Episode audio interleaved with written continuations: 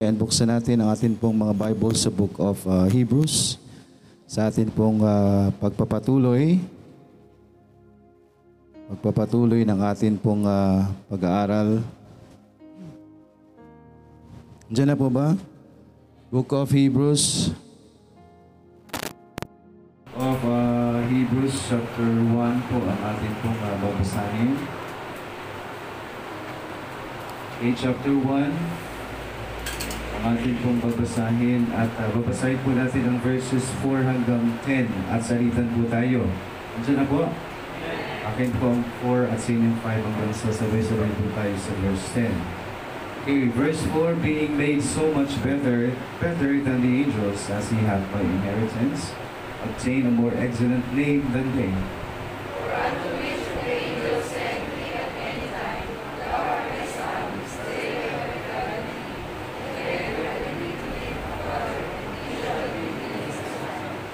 And when he bringeth in the first begotten into the world, he saith, And let all the angels of God worship him.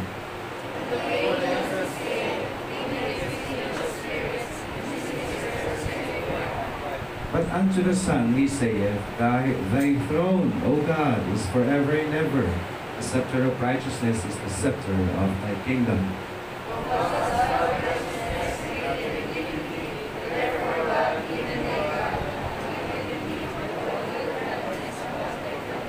Sabay-sabay po tayo.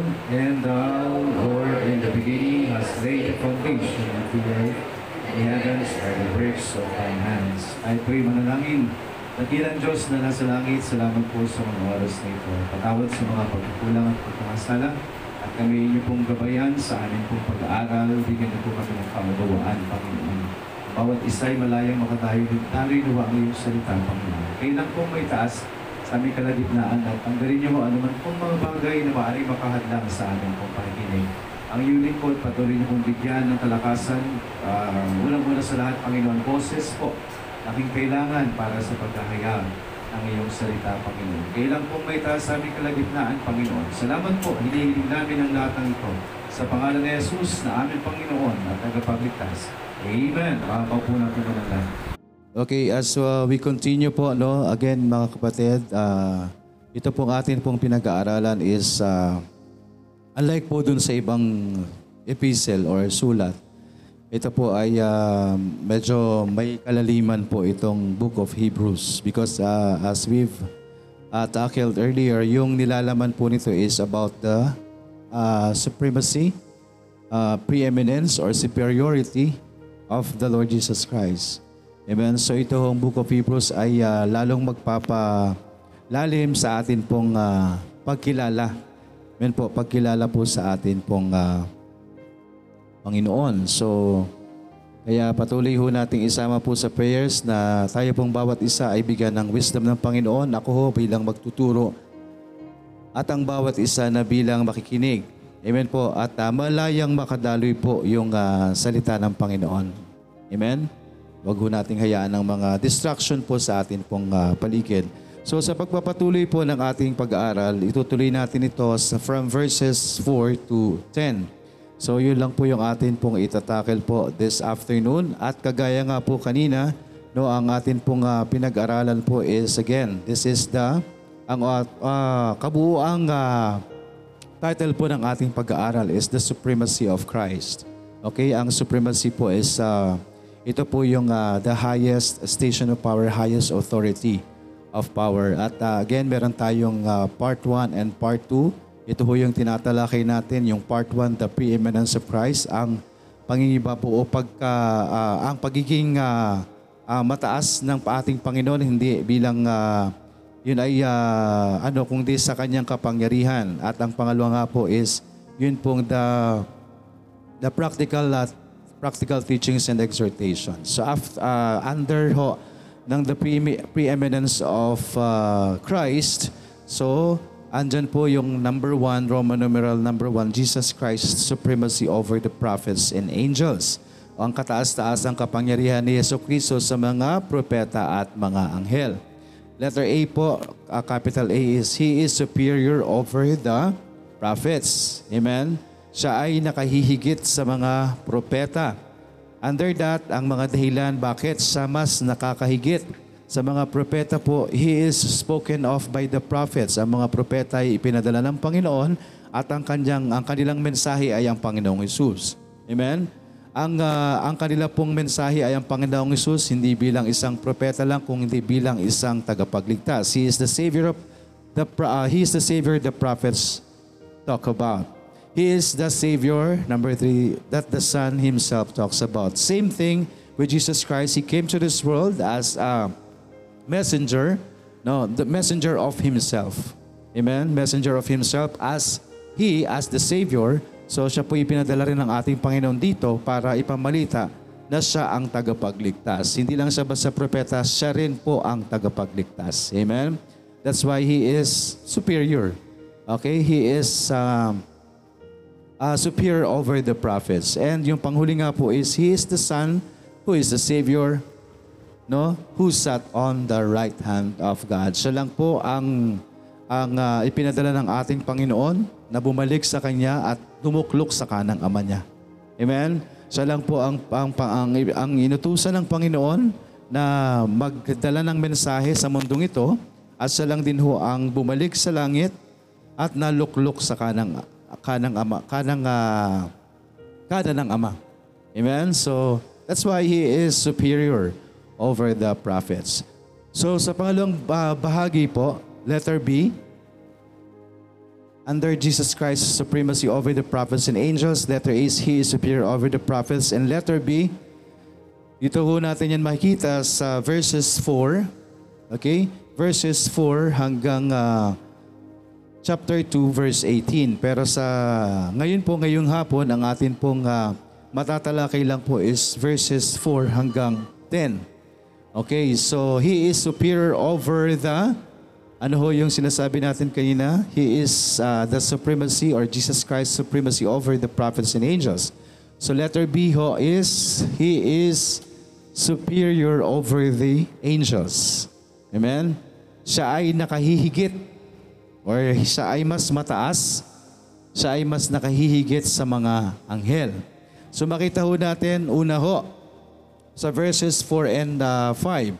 Sabi po dito sa verse 4 and 5, being made so much better than the angels, as he hath by inheritance obtained a more excellent name than they. For unto which of the angels said he at any time, Thou art my son, this day I have I begotten thee. And again I will be to him a father, and he shall be to me a son. He is superior over the angels, number one po, by being inherited. By being inherited, he is superior than the angels. Ano pong ibig sabihin nito? Sa pamamagitan ng pagkamana. Pagkamana ng pagka-Diyos. Amen? Pagka-Diyos, siya ay higit na mataas kaysa sa mga anghel. No? Unlike po ng angels, siya po ay mas mataas sa mga anghel by being inherited. Siya po sa pamamagitan ho ng pagkamana ng ating Diyos, ang kanyang pangalan po. Siya ho ay ah, ang bugtong na anak po ng Diyos. Kaya mas mataas po siya sa mga anghel. According to Psalm or sabi ho sa Psalm 2, Psalm chapter 2 verse 7, I will declare the decree. The Lord hath said unto me, Thou art my son. This day have I begotten thee. Acts 13 verse 13. Sabi po dito sa Acts 13 verse 13, God hath fulfilled the same unto us their children, in that he hath raised up Jesus again, as it is also written in the second psalm, Thou art my son, this day have I begotten thee. Philippians chapter 2, verses 9 to 10. Philippians chapter 2 verses 9 to 10, Wherefore God also hath highly exalted him and given him a name which is above every name. That at the name of Jesus every knee, every knee should bow uh, uh, of things in heaven and things on earth and things under the earth. Again mga kapatid, Jesus Christ is uh, He is superior over the angels. Siya ay nakahihigit po sa mga anghel, number one, dahil po sa kanyang minana. By being inherited. Siya po ay nakamana ng pagka-Diyos. Amen. Amen po. Jesus Christ is the begotten Son of God. So hindi ho siya pwedeng maging kat- ka- kapantay ng Diyos. Amen po. Hindi ho siya pwedeng maging kapantay ng Diyos. He is superior over the angels. Dahil siya po ay bugtong na anak ng Diyos. Amen? By being inherited, He is superior than the angels. Mabilis lang po tayo. Pangalawa po, naunawaan na po ba? Bakit mas ah, mataas po si Kristo? Unang-una ho dahil sa kanyang ah, ah, pagkamana ho ng pagkadiyos. Okay, yun po yun. By being inherited, He is superior over the angel. Number two po, ang sabi po sa verse 6, And again, when he bringeth in the first begotten into the world, he saith, And let all the angels of God worship him. And again, when he bringeth in the first begotten into the world, the say, uh, he saith, And let all the angels of God worship him. Okay, so nang ang ah, nang si Kristo po ay ipinadala ng Diyos sa lupa. Siya po ay, ah, ang tawag dito, He was born to be worshiped. Amen? He was born to be worshipped. Yan po ang sabi ho ng, ah, ng Diyos. So by being worshipped, He is superior than the angels. Amen? Dahil siya po ay nakatakdang sambahin. Amen. Nang siya po ay ah, nang siya po ay ah, nagkatawang tao ho sa mundong ito, no? Siya po ay nakatakdang sambahin ng nasa lupa. And even, sabi nga po, even angels, no? Kaya nga po ang sabi po diyan, And again, when he bringeth in the first begotten into the world, he saith, and let all the angels of God worship him. So sino po ang mas mataas sa kanila? Si Kristo. Because ini inutusan ng Diyos ang kanyang mga anghel na sambahin si Kristo. So Jesus Christ is superior than angels by being worshipped. Amen? By being worshipped, He is superior than the angels. Sa pamamagitan ho ng sa kanya'y pagsamba, pagsamba ng mga anghel, siya ay higit na mas mataas kaysa sa mga anghel o kaysa sa kanila. Matthew chapter 2 verse 2, sabi po dito sa Matthew chapter 2 verse 2, saying, Where is he that is born King of the Jews? For he have seen his star in the east and are come to worship him. So ito po ang konteksto ho nito is yung panahon ng ah, malapit ng ipanganak or kapanganakan ng ating Panginoon. So may mga naghahanap po sa Kanya. No? Siya po'y hinahanap para ano? Para? Para ano? Para sambahin. Amen? Because ang ating Panginoong Isus po ay pumunta rito sa lupa, no?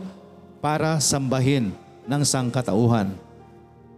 Romans chapter 14 verse 11, For it is written, As I live, saith the Lord, every knee shall bow to me, and every tongue shall confess to God. Amen. Every knee shall bow to me, and every tongue shall confess to God.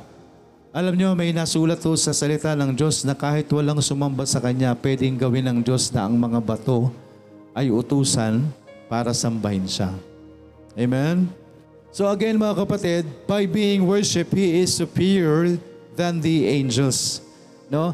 Kahit po ang ah, kahit wala nang sumamba sa kanya, kaya niyang utusan ang kahit sino. Amen po ba? With God, all things are possible. Kahit yung mga non-living things, pwedeng mag-anyong sumasamba sa Diyos. Sabi ng Panginoon, sabi ng kanyang salita, kahit ang mga bato, pwede niyang utusan na sambahin ang kanyang pangalan kung wala nang gustong sumamba sa Kanya. Amen? So again mga kapatid, Jesus Christ is superior. Ang ating Panginoong Isus po ay mas mataas sa mga anghel. Siya ay nakahihigit sa mga anghel. By being inherited, He is superior than the angels sa pamamagitan ng pagkamana. Siya ay higit na mas mataas kaysa sa mga anghel because siya po ay ah, anak ng Diyos. Amen. Dahil ang, ah, ang, ang kanyang ama ay Diyos. Siya po ay Diyos. And by being worship, He is superior than the angels sa pamamagitan ng pagsamba. Siya ay higit na mas mataas kaysa sa mga anghel. Okay, Matthew chapter 14 verse 13. Matthew chapter 14 verse 13. Sabi po dito, Then they that were in the ship came and worshiped him, saying, Of a truth thou art the Son of God. Okay. And then they that were in the ship, ship came and worshiped him, saying, Of a truth thou art the Son of God. Amen. So ang context ng Matthew chapter 14 verse 13 is nang si Kristo po ay lumakad sa tubig. Okay? Nang siya po ay nakita ng mga disipulo ng ating Panginoong Yesus at siya ay nakitang lumalakad sa tubig, nabanggit, nasambit po nila ang katagang ito. Of truth, thou art the Son of God. Amen. Thou art the Son of God. So, yun po ang ah, pagsampalataya po. No? Yun po ang pagsampalataya sa, sa mga sumusunod sa Panginoon. Anak siya ng Diyos, dahil siya anak ng Diyos, siya ay sasambahin. Amen po. Siya po ay sasambahin. And by being worshipped, He is superior than the angels. Kaya nga po, yung mga lingkod ng Diyos, di po ba? Si Pablo ho, ng isang ah, pagkakataon ay nasa isang lugar sa ay niluhuran. No? Pagkakita sa kanya ay nagpatira pa sa kanyang harapan at siya'y parang sinasamba. Pero ang sabi niya, tumayo ka. Hindi ako ang dapat mong sambahin. Isang, ang Diyos lang ang dapat nating sambahin. Amen? Ang Diyos lang ang dapat nating sambahin. Si Kristo ay anak ng Diyos at siya'y Diyos at siya'y dapat nating sambahin. And by, and by that, and by being worshiped, He is superior over the angels. Amen? He is superior over the angels. At itong last uh, verse po, Philippians, yung binasa rin natin kanina, Philippians chapter 2 verse 9 and 10, Wherefore God also hath highly exalted him and given him a name which is above every name, that at the name of that at the name of Jesus every knee should bow. At the name of Jesus every knee should bow of things in heaven and in things and things in earth and things under the earth. Amen. Every knee should bow. Alam niyo po, darating ang panahon. No? Darating ang panahon, luluhod ang lahat ng tao. Luluhod ang lahat ng tao. Pero nawa ho, tayo ho, sumamba sa Diyos hanggat nandun, nan- may pagkakataon pa tayo. Amen? Dahil ang lahat ho ng tao ay maaaring mapaluhod sa panahon ng pagbabalik niya. Amen? Try to imagine that scenario. Biglang dumating si Kristo. What you, ano sa palagay niyo ang mangyayari? Di ba? Every knee should bow. Yung tipong, ah, alam niyo po yun, yung pakiramdam na hindi ko to pinaniniwalaan noon, ngayon naniniwala na ako. Amen? Pero nawa hindi pa maging huli ang lahat sa mga tao sa pagsamba sa Kanya. Amen po. No? Nawa hindi maging huli sa tao na lumuhod tayo ng may tamang puso. Lumuluhod tayo sa Panginoon dahil sinasamba natin siya. Dahil alam natin siya ang pinakamakapangyarihan sa lahat. Dahil alam natin, natin na siya ang ating tagapagligtas. Amen? Dahil alam natin na siya ang pinaka mataas sa lahat ng bagay at sa lahat ng tao. Amen po. Darating po ang panahon, no? That the name of Jesus, that at the name of Jesus, every knee should bow. Of things in heaven, and things in earth, and things under the earth. Amen po. And by with by uh, and with that, by being worshipped, uh, He is superior over the angels. He is superior than the angels. Mas mataas po ang ating Panginoon sa mga anghel. Amen? hindi ho kailanman po ah, iniutos ho ng Diyos. No? Hindi kailanman iniutos ng Diyos na sambahin ang sino man. Tama? Kaya nga ho, ang nais ng Diyos, ang pagsamba natin ay sa Kanya lang. Amen po. Sa Diyos lang ho ang ating pagsamba. Kaya nga meron tayong ah, ah, utos ng Panginoon na sambahin lang natin ay ang Diyos. At huwag tayong magkakaroon ng ibang Diyos. Amen po. At dahil si Kristo po was inherited, siya po ay ah, nakamana. Dahil siya po ay anak ng Diyos. No? Kung ang ama mo ay Diyos, ano ka? Amen? Diyos ka. Amen? Kung ang pinanggalingan mo ay Diyos, malamang Diyos ka. Kaya ang ating Panginoong Isus po, ayan po ah, anak po ng Diyos. Ang ating Panginoong Isus po is anak ng Diyos na nagkatawang tao. Amen? Ipinadala sa lupa para sa tagap- kaligtasan or maging tagapagligtas ng sino mang taong makasalanan na aamin na siya'y makasalanan at magkakaroon ng pananampalataya sa ating Panginoong Isus bilang kanilang tagapagligtas. Again, Jesus Christ is uh, superior. He is superior over the angels. Siya po ay mas nakahihigit, mas nakatataas sa mga anghel. Number one, by being inherited, no? Sa pagkamana po ng pagkadiyos, siya po ay naging mas mataas kaysa sa mga anghel by being worship. He is superior than the angels sa pamamagitan ng pagsamba sa Kanya. Sa sino man, nino man, even ang mga anghel, siya ay higit na mataas kaysa sa mga anghel. Amen? And lastly ho, lastly, but yung last po natin is meron pa hong mga uh, subpoints. Okay, last point po natin under Jesus Christ or He is superior over the angels. Ang last uh, point natin, letter C.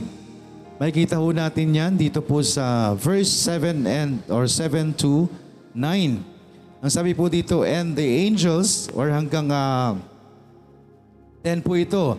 And the angels, he saith, and of the angels he saith, who maketh his angels spirits, and his ministers is a flame of fire.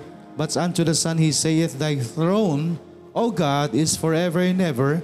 A scepter of righteousness is the scepter of thy kingdom. Thou hast loved the righteousness and hated iniquity. Therefore God, even thy God, hath anointed thee with the oil of gladness above thy fellows. And thou, Lord, in the beginning hast laid the foundation of the earth, and the heavens are the works of thine hands. Okay, last uh, point po natin under that uh, he is superior than the angels. Number three, by being throned. By being throned, he is superior than the angels. Ano pong ibig sabihin po nito? Sa pagkakaluklok sa trono, siya ay higit na mas mataas kaysa sa mga anghel. Amen? Siya ay mas higit na mas mataas kaysa sa mga anghel.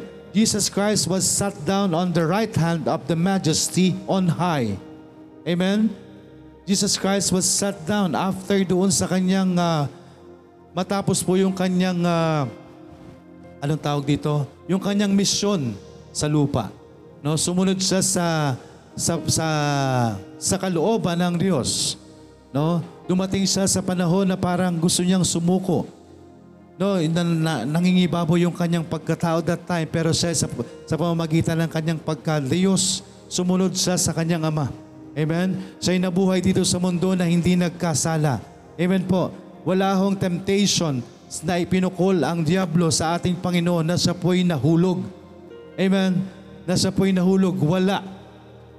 At dahil sa pagsunod ng ating Panginoong Isus, ang ating Panginoong Isus po was sat down on the right hand, on the majesty on high. Amen? And by being throned, He is superior than the angels. Amen? By being throned, He is superior than the angels.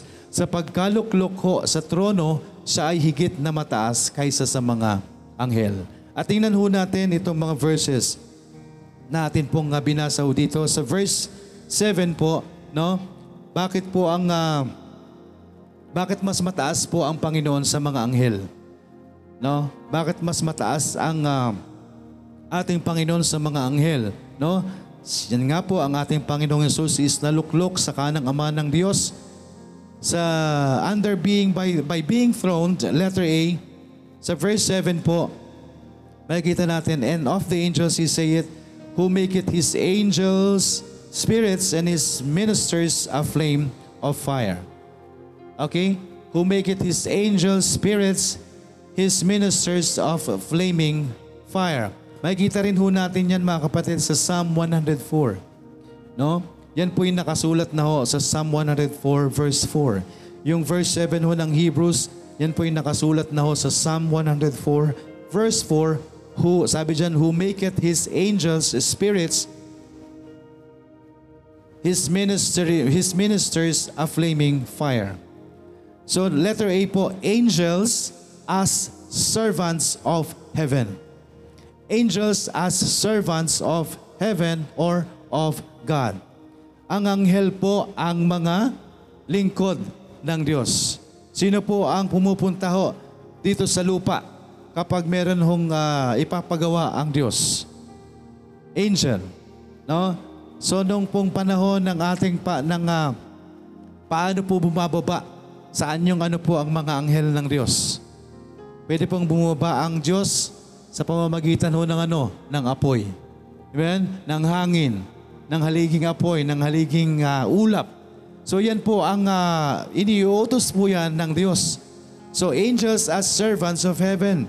Ang, ang, ang, ang, ang anghel po ang tagalingkod ng Diyos sa langit. Amen? So, that's why angels is, uh, Jesus Christ is superior than angels. Because ang uh, ating pong, uh, ang mga anghel po ay taga uh, alipin no ng Diyos. Alipin sa langit. No? Marami pong uh, angels na inutusan ng Panginoon. No, nang si nang si uh, Mary, Mary po ay uh, uh, pinadalhan ng mensahe sa pamamagitan ho ng anghel. Sino po 'yon? No? Nang uh, yung messenger of God. At nang si Kristo po ipinanganak, sino ang kanyang inutusan para pumunta sa lupa? The angel of God. Amen? So ang uh, anghel po, maaaring siya po ay pumunta dito sa kahit anong uh, uh, forma. No? Nang si Elijah po, no? Si Elijah ba yon? Nang si Elijah ay kunin ng Diyos. Tama? Ano ang ginamit ng Panginoon? Nang kinuha ng uh, Panginoon si Elijah. Di ba? Chariot of fire. Tama? Di ba? Kinuha si Elijah. Si Elijah po ay pumunta ng langit nang hindi namatay. No? Kinuha siya ng Diyos. Walang kamatayan si Elijah. Pero pumunta siya ng langit. Kinuha siya mula sa lupa. Dinala sa langit. No? Gusto niyo ba yun? Hindi na natin mararanasan yun eh. Dahil ang gagawin sa atin is rapture. No? Parang ganun na rin, no? And after that, no, tas bibigyan tayo ng glorified body ng ating Panginoon. Amen? Are we excited? Kung pwede lang talaga, no, bumalik na ang Panginoon. Pero the Lord is not slack concerning His promise. No? The Lord is giving people, the Lord is giving the earth more chance to repent. Amen? Kaya ho, hindi pa ginagawa ng Panginoon. No? Pero alam mo yon, yung panalangin ng mga ligtas, no? Sana matapos na. Sana matapos na. Kaya pansinin nyo, dahil sa kanyang mga dahil sa kanyang mga anak sa mga ligtas, paiksi ng paiksi ang araw. Amen? Ano sabi sa Bible? Paiksi ng paiksi ang panahon. Dahil sa kanyang mga anak. Amen po. Dahil paghihirap lang ho ang meron sa lupa. No? Pero kung wala ho tayong relasyon, hindi tayo magkakaroon ng relasyon sa Panginoon, yung paghihirap mo dito sa lupa, maduduktungan lang yan sa dagat-dagatang apoy. No? Kung hindi tayo magkakaroon ng pagsisisi at pag, ah, pag ah, atin pong ah, pagsampalataya sa ating Panginoong Yesus, yung paghihirap natin dito sa lupa ay maduduktungan lang po no, ng mas matinding paghihirap sa impyerno. Amen? Mas matinding paghihirap sa impyerno. No? Kagaya nga ng ating napag-aralan kanina, naghihintay sa atin, nandun tayo sa puot ng Diyos. Tayo'y lost, nawawala, at naghihintay sa atin ang dagat-dagatang apoy. Amen? Pero salamat sa biyaya ng Diyos dahil nandyan ang kanyang promise, ang kanyang pangako.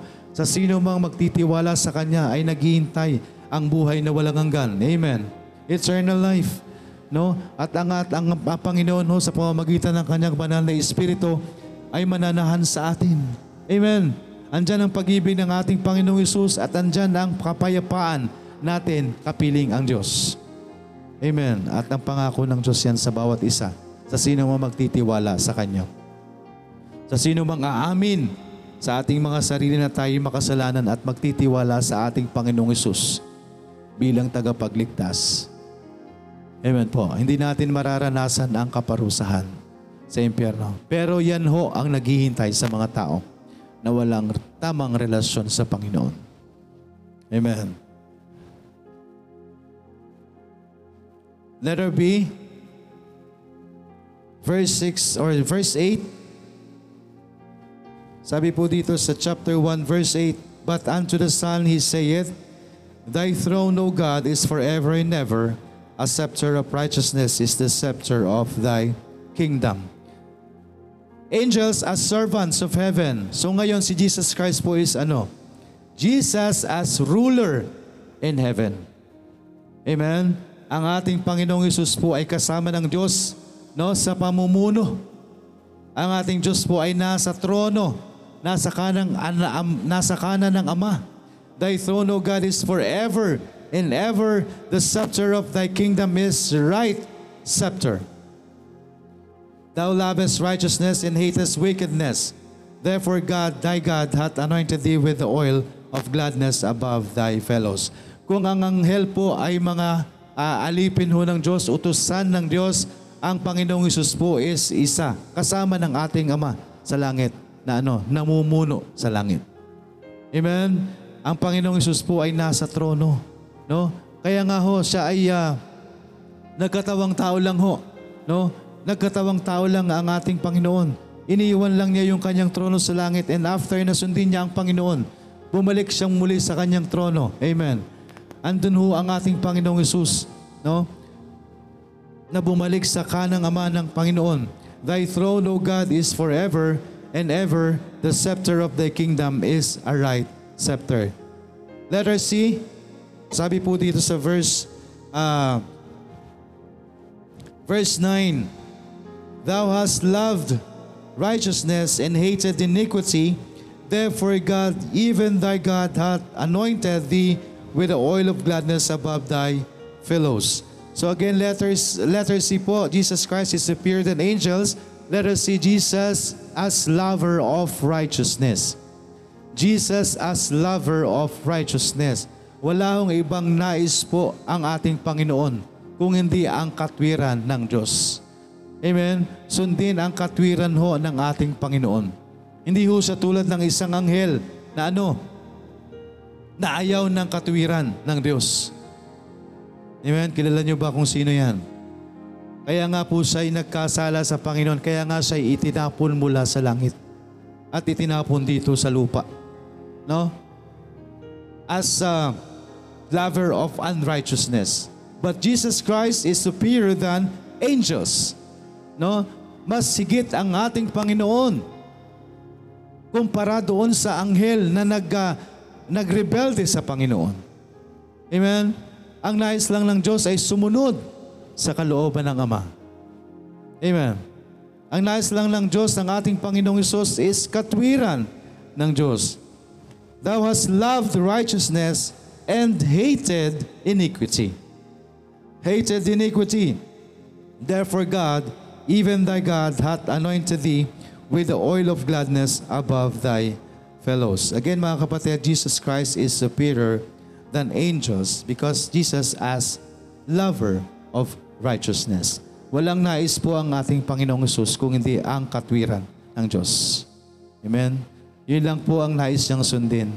Katwiran ng Panginoon. Kahit nung siya nandito sa lupa, wala siyang ginawa kundi sumunod sa katwiran ng Panginoon. Wala siyang ginawa kundi sumunod sa kalooban po ng Panginoon. Amen? Wala siyang ginawa kundi sumunod sa pinag-uutos sa kanya ng Panginoon. Kahit nahihirapan, andon nawa ang ah, kanyang dalangin sa Garden of Gethsemane is naway matapos ang kanyang paghihirap o naway lumagpas, hindi niya maranasan ang mga nakikita niyang paghihirap na darating sa kanya. But in the end, no, sinunod niya lang po ang katwiran ng Panginoon. Amen? Ang nais lang ho'y magtagumpay ang katwiran ng Panginoon. Kaya ang sabi ng Panginoon, Your will be done. Amen. Your will be done. Dahil nais ng Panginoon na sundin ang kalooban ng Panginoon. Wala siyang ibang ginawa dito sa lupa kung hindi sumunod sa katwiran ng Diyos. Amen. Kaya mga kapatid, ang ating Panginoong Isus, dyan pa lang ho, makita natin sino yung sinampalatayanan po natin. Sino ang Panginoong Isus na atin pong sinampalatayanan? He is superior than angels. He is superior than prophets. Amen po. And He is the prophets and Savior in one. Daladala niya ang mensahe ng kaligtasan at ang kaligtasan yun ay sa kanyang pamamagitan. Amen po. Kaya yung burden ng ating Panginoon, di po ba? Ang burden ng ating Panginoon is yung burden na naway ah, maligtas ang lahat. Maligtas ang sino man na sasampalataya sa Kanya at hindi maranasan ang kaparusahan sa impyerno. Jesus as lover of righteousness. Isaiah 61.1 Isaiah 61.1 The Spirit of the Lord God is upon me, because the Lord hath anointed me to preach good tidings unto the meek. He hath sent me to bind up the brokenhearted, to proclaim liberty to the captives, and the opening of the prison to them that are bound. Amen. Nais ng Diyos ay ang ano po, ang pagkalaya, no? Ang pagkalaya ng mga tao sa alip, pagkaalipin ho sa kasamaan. No? Pagkaalipin sa kasamaan. Nais ng Diyos na tayo po'y makalaya sa mga bagay na yan. No? He hath sent me to bind up the broken-hearted. No, kung wala ho tayong relasyon sa Diyos, tayo po'y parang sira. Wasak po tayo sa harapan ng Panginoon. Broken-hearted in, in a way na wala tayong tamang relasyon sa Diyos. Malayo tayo sa Panginoon. No? To proclaim liberty. Para ano po? Ah, para ihayag, ibigay ang kalayaan sa mga taong nakagapos, no, nakagapos sa kasalanan. Amen? And the opening of the prison to them that are bound. Pakakawalan niya ang sino man no, nalalapit sa Kanya. Palalayain niya sa kulungan ng kasalanan. Amen? Jesus as lover of righteousness, yan lang ho ang nais po ng Diyos. He is the Savior. Dala niya ang kaligtasan. No? Siya'y, na, naluk, siya'y nakalukluk sa kanang man ng, ng ating Panginoon.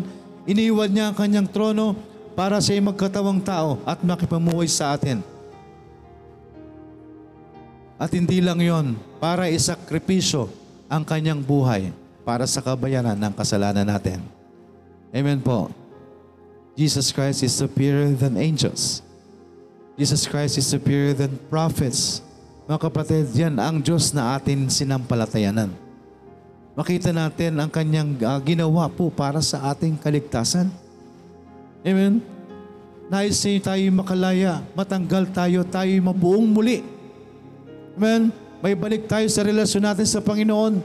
Makalaya tayo, makawala tayo sa kulungan ng kasalanan.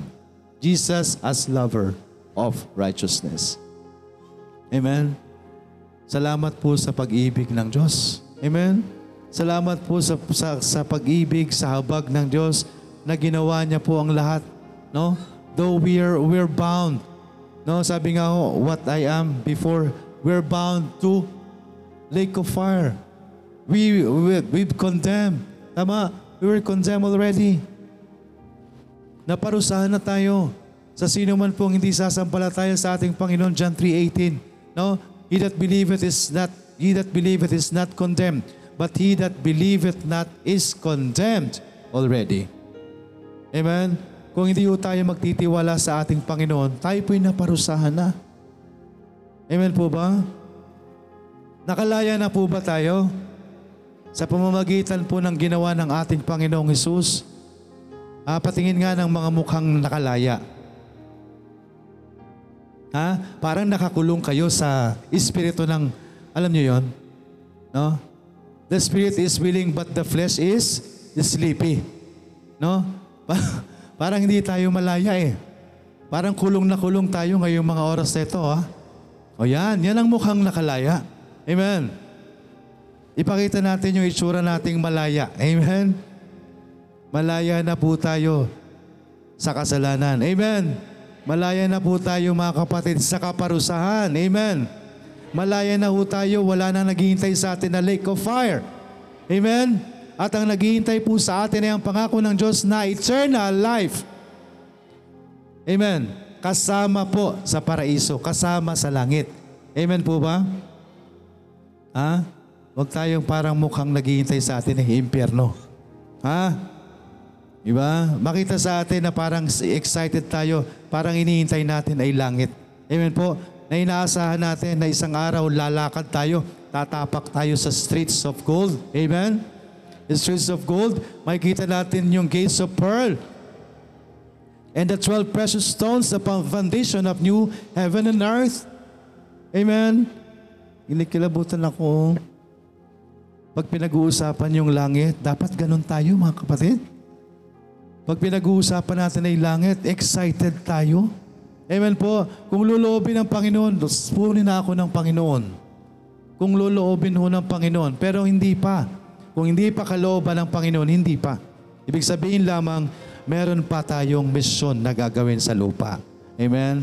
May mission pa ho tayo. May iniuutos pa ang Panginoon. Nawa maging sensitive tayo about the righteousness of God.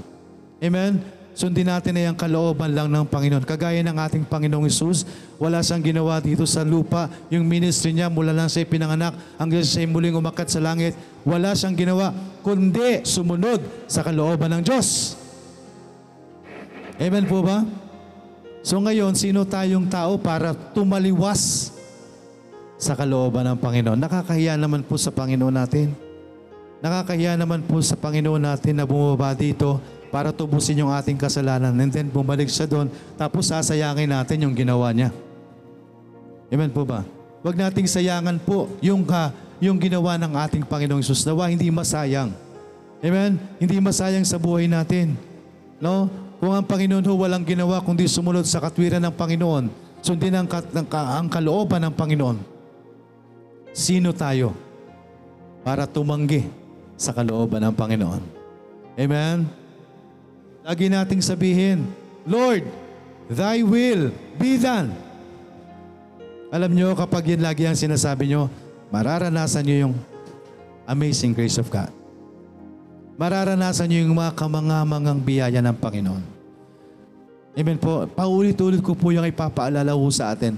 Unless we give ourselves to God, unless we surrender all to God, hindi natin mararanasan yung amazing grace of God. Amen? Hindi natin mararanasan yung kamangamangang biyaya ng Panginoon kung hindi natin isusuko sa Panginoon. Mga kapatid, we've given talents, no? Meron tayong mga kanya-kanyang talento na ibinigay sa atin ng Panginoon. Amen?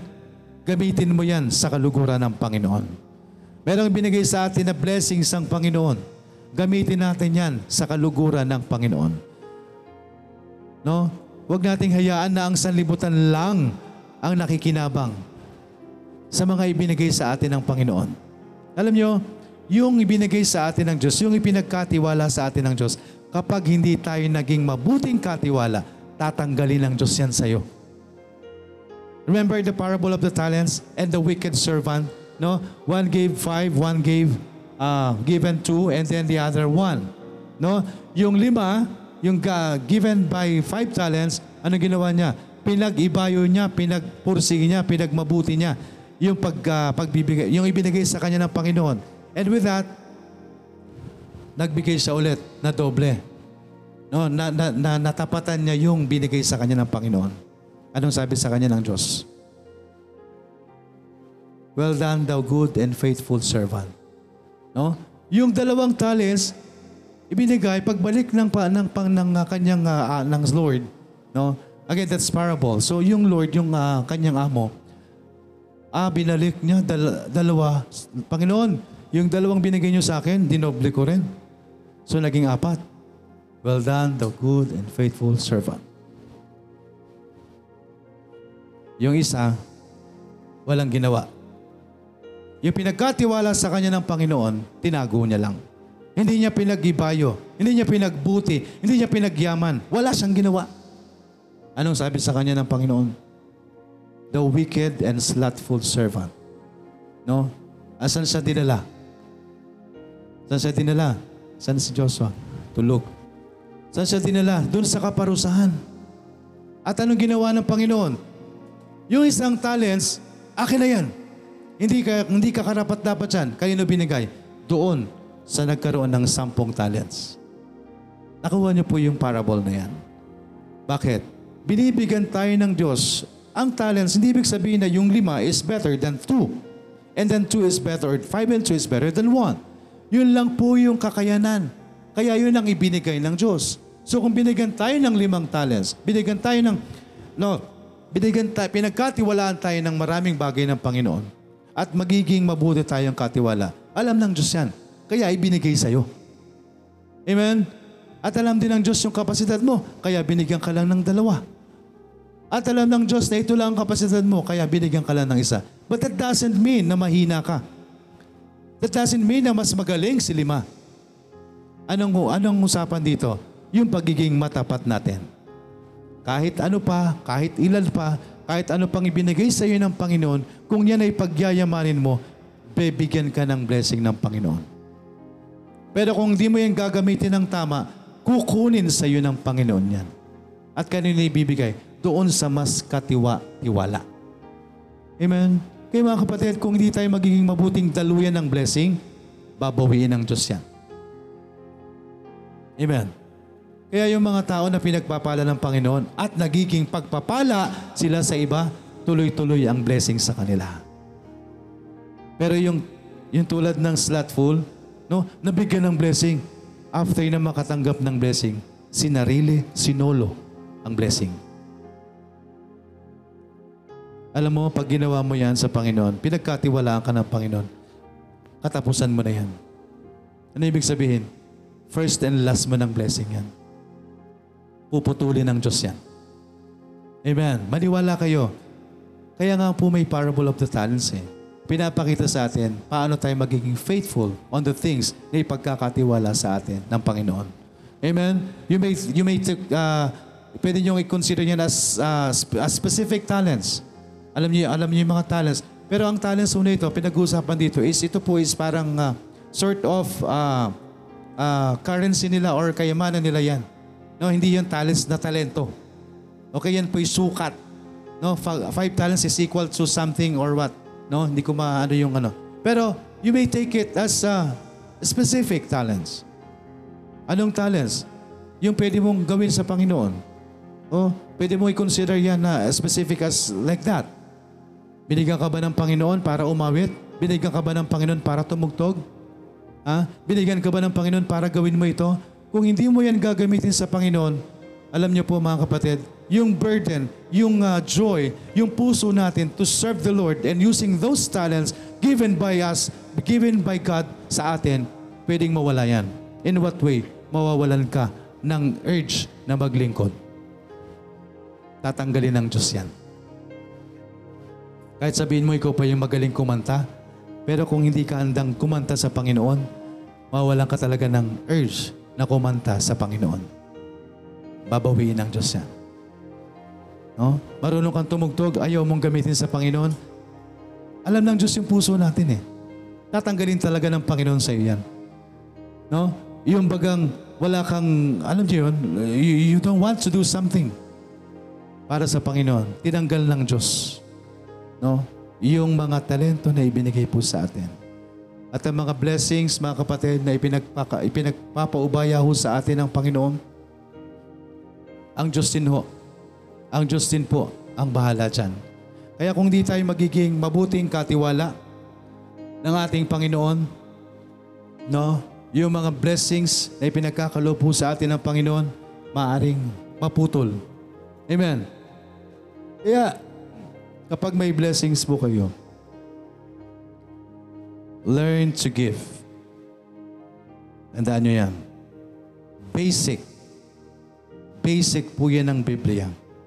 Kung hindi ka marunong magbigay, hindi ka papadalaw yan ng blessing. Pansinin mo sa iyong buhay, bilang kristyano ka, no? kapag hindi ka marunong maglabas, walang pasok. Amen? Pero the more na matutunan mo yung giving, in any way, no? Hindi lang ho sa pera yan, kahit sa anong bagay. The more na matuto kong magbigay, andun po, alam niyo po yon pansinin mo ho, yung flow ng blessing, tuloy-tuloy. Tuloy-tuloy. Amen? Sana na-experience na natin yan, mga kapatid. Bilang kristyano tayo, ang tagal na natin kristyano, baka hindi mo pa na-experience yan, there is something wrong. There is something wrong kapag hindi mo pa na-experience yung mga blessings na tuloy-tuloy. No? Again, may blessings not just material blessings. No, alam mo, kahit mahirap ka, pero kung nagiging tuluyan ka ng blessing, blessing ka. Amen? Mas blessed ka pa kaysa doon sa mayaman na hindi marunong magbigay. Amen. Kahit mahirap ka pero patuloy kang dinadaluyan ng blessing, mas mapalad ka kaysa sa mayaman na, na, na ang daming kayamanan pero hindi nagagamit, hindi na hindi hindi binabahagi sa iba. Alam niyo kung ang mayaman ho sa buong mundo ay hindi sakim, walang mahirap. Amen? Nakikita niyo yun? Ibang mayaman, lahat meron sila. Pero nakikita nila yung mahirap, wala kahit isa. Pero wala silang puso na mag-share ng blessing. Mananagot sila sa Diyos. Haharap sila sa Panginoon. Kagaya ng napag-aralan natin, hindi makakaligtas sa mata ng Diyos yan. nag enjoy sila sa lupa, pero pagdating ng kamatayan nila, impyerno ang bagsak nila. Amen. Yung mga, yung mga nak- nakukuha nila again, no, kung hindi sila magkakaroon ng tamang pangunawa, tamang relasyon sa Diyos, ikakapahamak ng sinama. Kaya kung tayo po mga mananampalataya, no, wala tayong ah, tamang puso sa bagay po na yan, mabuti pang wala na lang. Kesa magkasala tayo. Amen? Kesa magkasala po tayo. Okay? So again, asa na tayo sa last sa Jesus as bakit tayo napunta dyan? Ano po yung pinag-uusapan natin kanina? Biyaya ho ng Panginoon. Amen? Na si ang ating Panginoong Isus po, wala siyang ginawa kundi sumunod. Amen?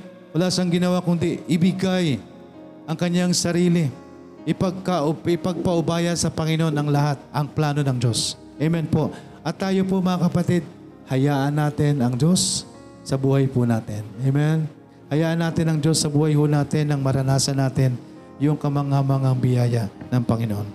Okay, so again, uh, Jesus Christ is superior than He is superior than angels or over the angels. Last point po, under that, letter D, Jesus is, or again, this is not letter D, letter C, being, uh, by being th- throned, number three, and lastly ho, under that, makita po natin yan sa verse 10. No? Verse 10, And thou, Lord, and the beginning has laid a foundation of the earth and the heavens are the works of thine hands. Ano po makikita natin dito mga kaibigan? Jesus Christ is superior than angels because Jesus Christ is with, the, with God.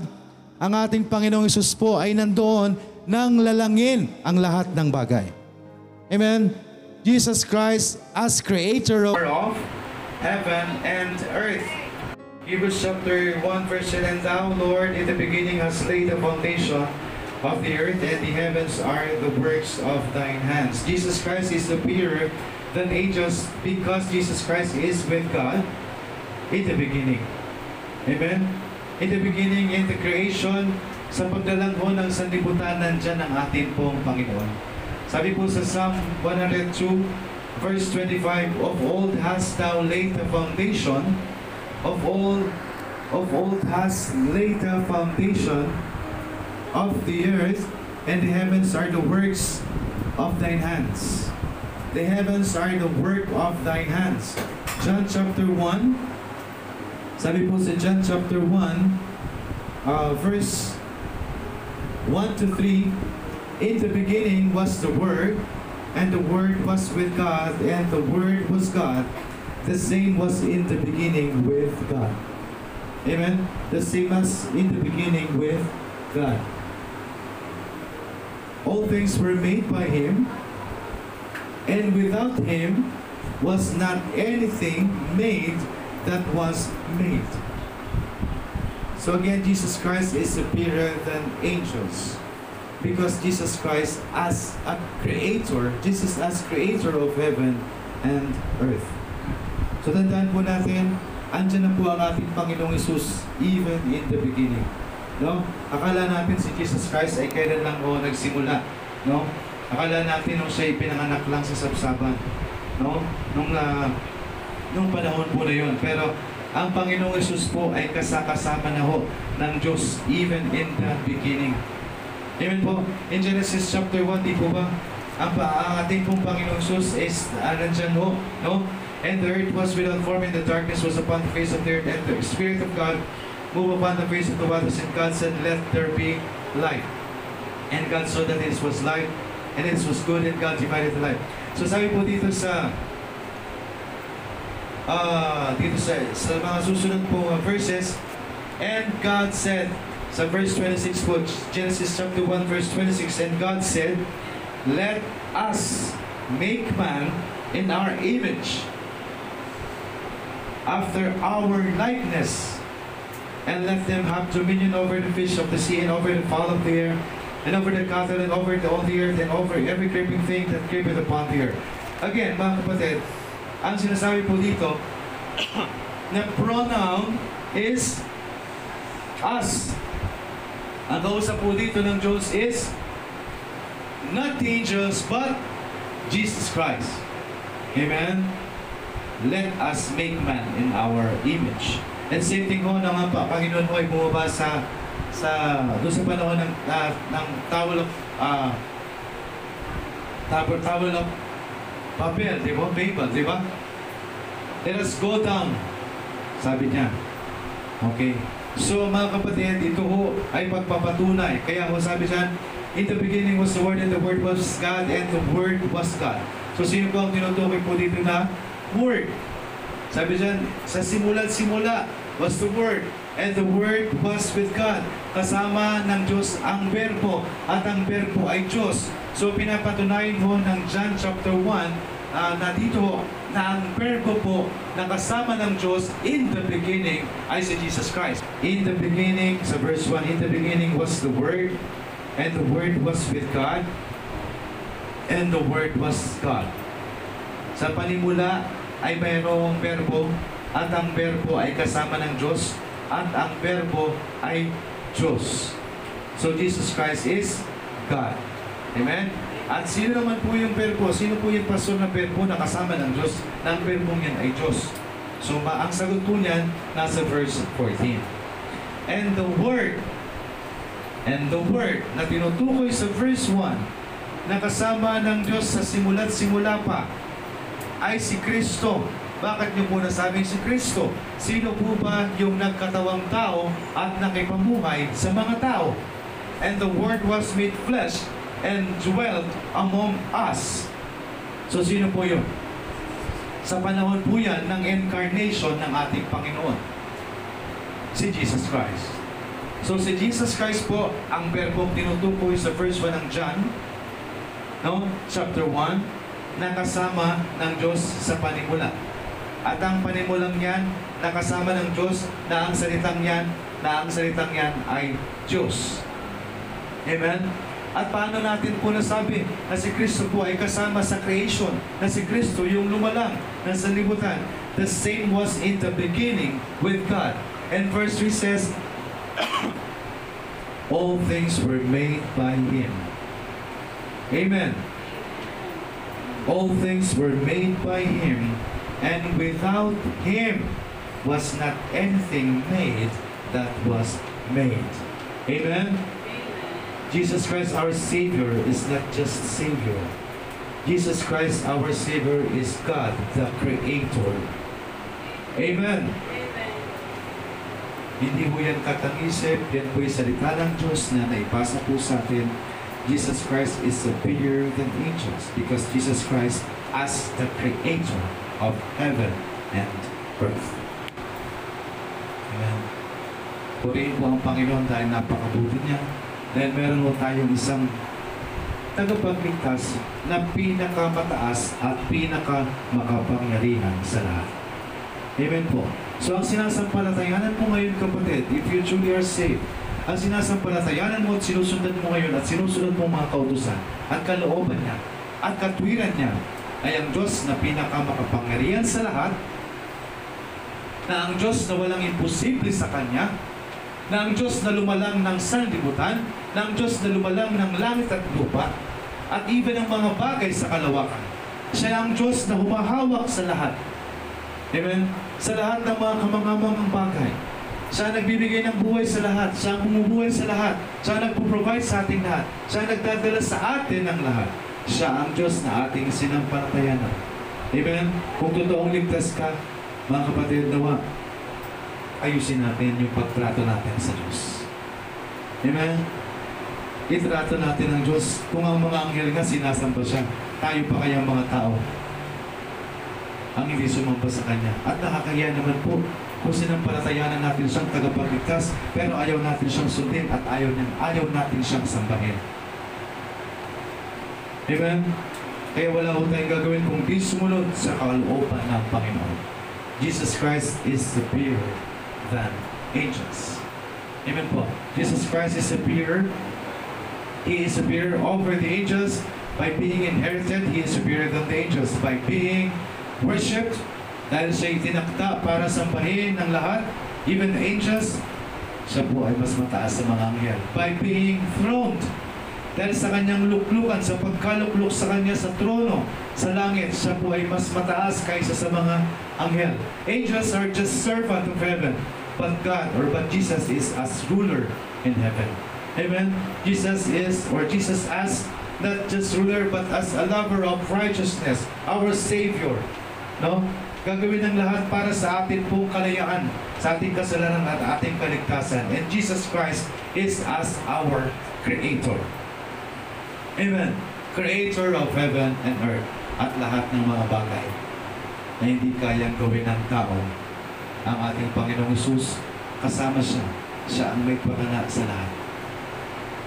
Without Him, there was nothing that was made. Amen po. Kung wala si Kristo, wala ang paglalang. Amen? Kaya ang ating Panginoong Isus, ang palatayanan natin, ituring natin siyang Diyos. Amen po, hindi lang na pa sa provider, hindi lang pa sa prophet, hindi lang pa sa Savior. Ang ating Panginoong Susu ay isa pinakamakapangyarihan at pinakamataas. Amen, kasama ang Diyos sa langit. Siya po ay, ka, siya po ay ka, ah, tawag dito, kahakalinya ng ating Panginoon. Amen? Kaya dapat po sa palatayanan at sundin natin ang kalooban niya sa buhay po natin. Amen? Jesus Christ, He is superior over prophets and over angels. Amen? Purihin po ang Panginoon tayo manalangin. Dakilang Diyos na nasa langit, salamat po sa hapong ito. salamat po sa inyong mga salita. Pinupuri ka po namin at pinapasalamatan, Panginoon. Patawad sa mga pagkukulang at mga pagkakasala. At nawa kayo po ang kumilos sa bawat isa sa amin po mga napakinggan at mga napag-aralan, Panginoon. Sa inyo po namin ito patuloy na itinatagubilin, Panginoon. Nawa ay huwag nga ng uh, kaaway ang lahat ng aming mga napag-aralan at amin po bigyan ng, uh, ng uh, tamang uh, pagtrato. Kayo, Panginoon, na aming Diyos at ang iyong anak na tagapagligtas, Panginoon.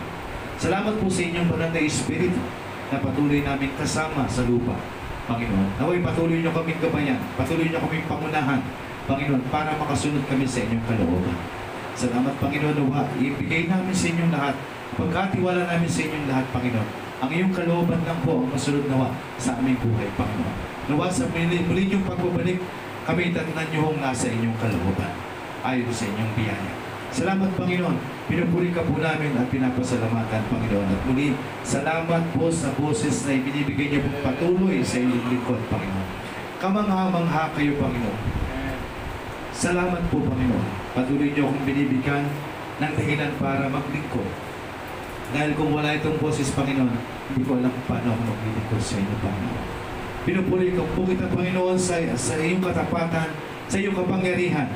Salamat, Panginoon. At sa mga bawat isa na nakapakinig, kayo po at ang iyong banal na Espiritu ang mangusap sa amin. At amin po may sa buhay ang lahat ng amin pong mga napag-aralan. Higit sa lahat, sa pagtrato po namin sa inyo. Bilang kayo po ang Diyos, ang pinakamakapangyarihan sa lahat. Pinakamataas sa lahat. Salamat po. Hinihiling namin ang lahat ng ito sa pangalan ni Jesus na aming Panginoon at tagapagligtas. Amen.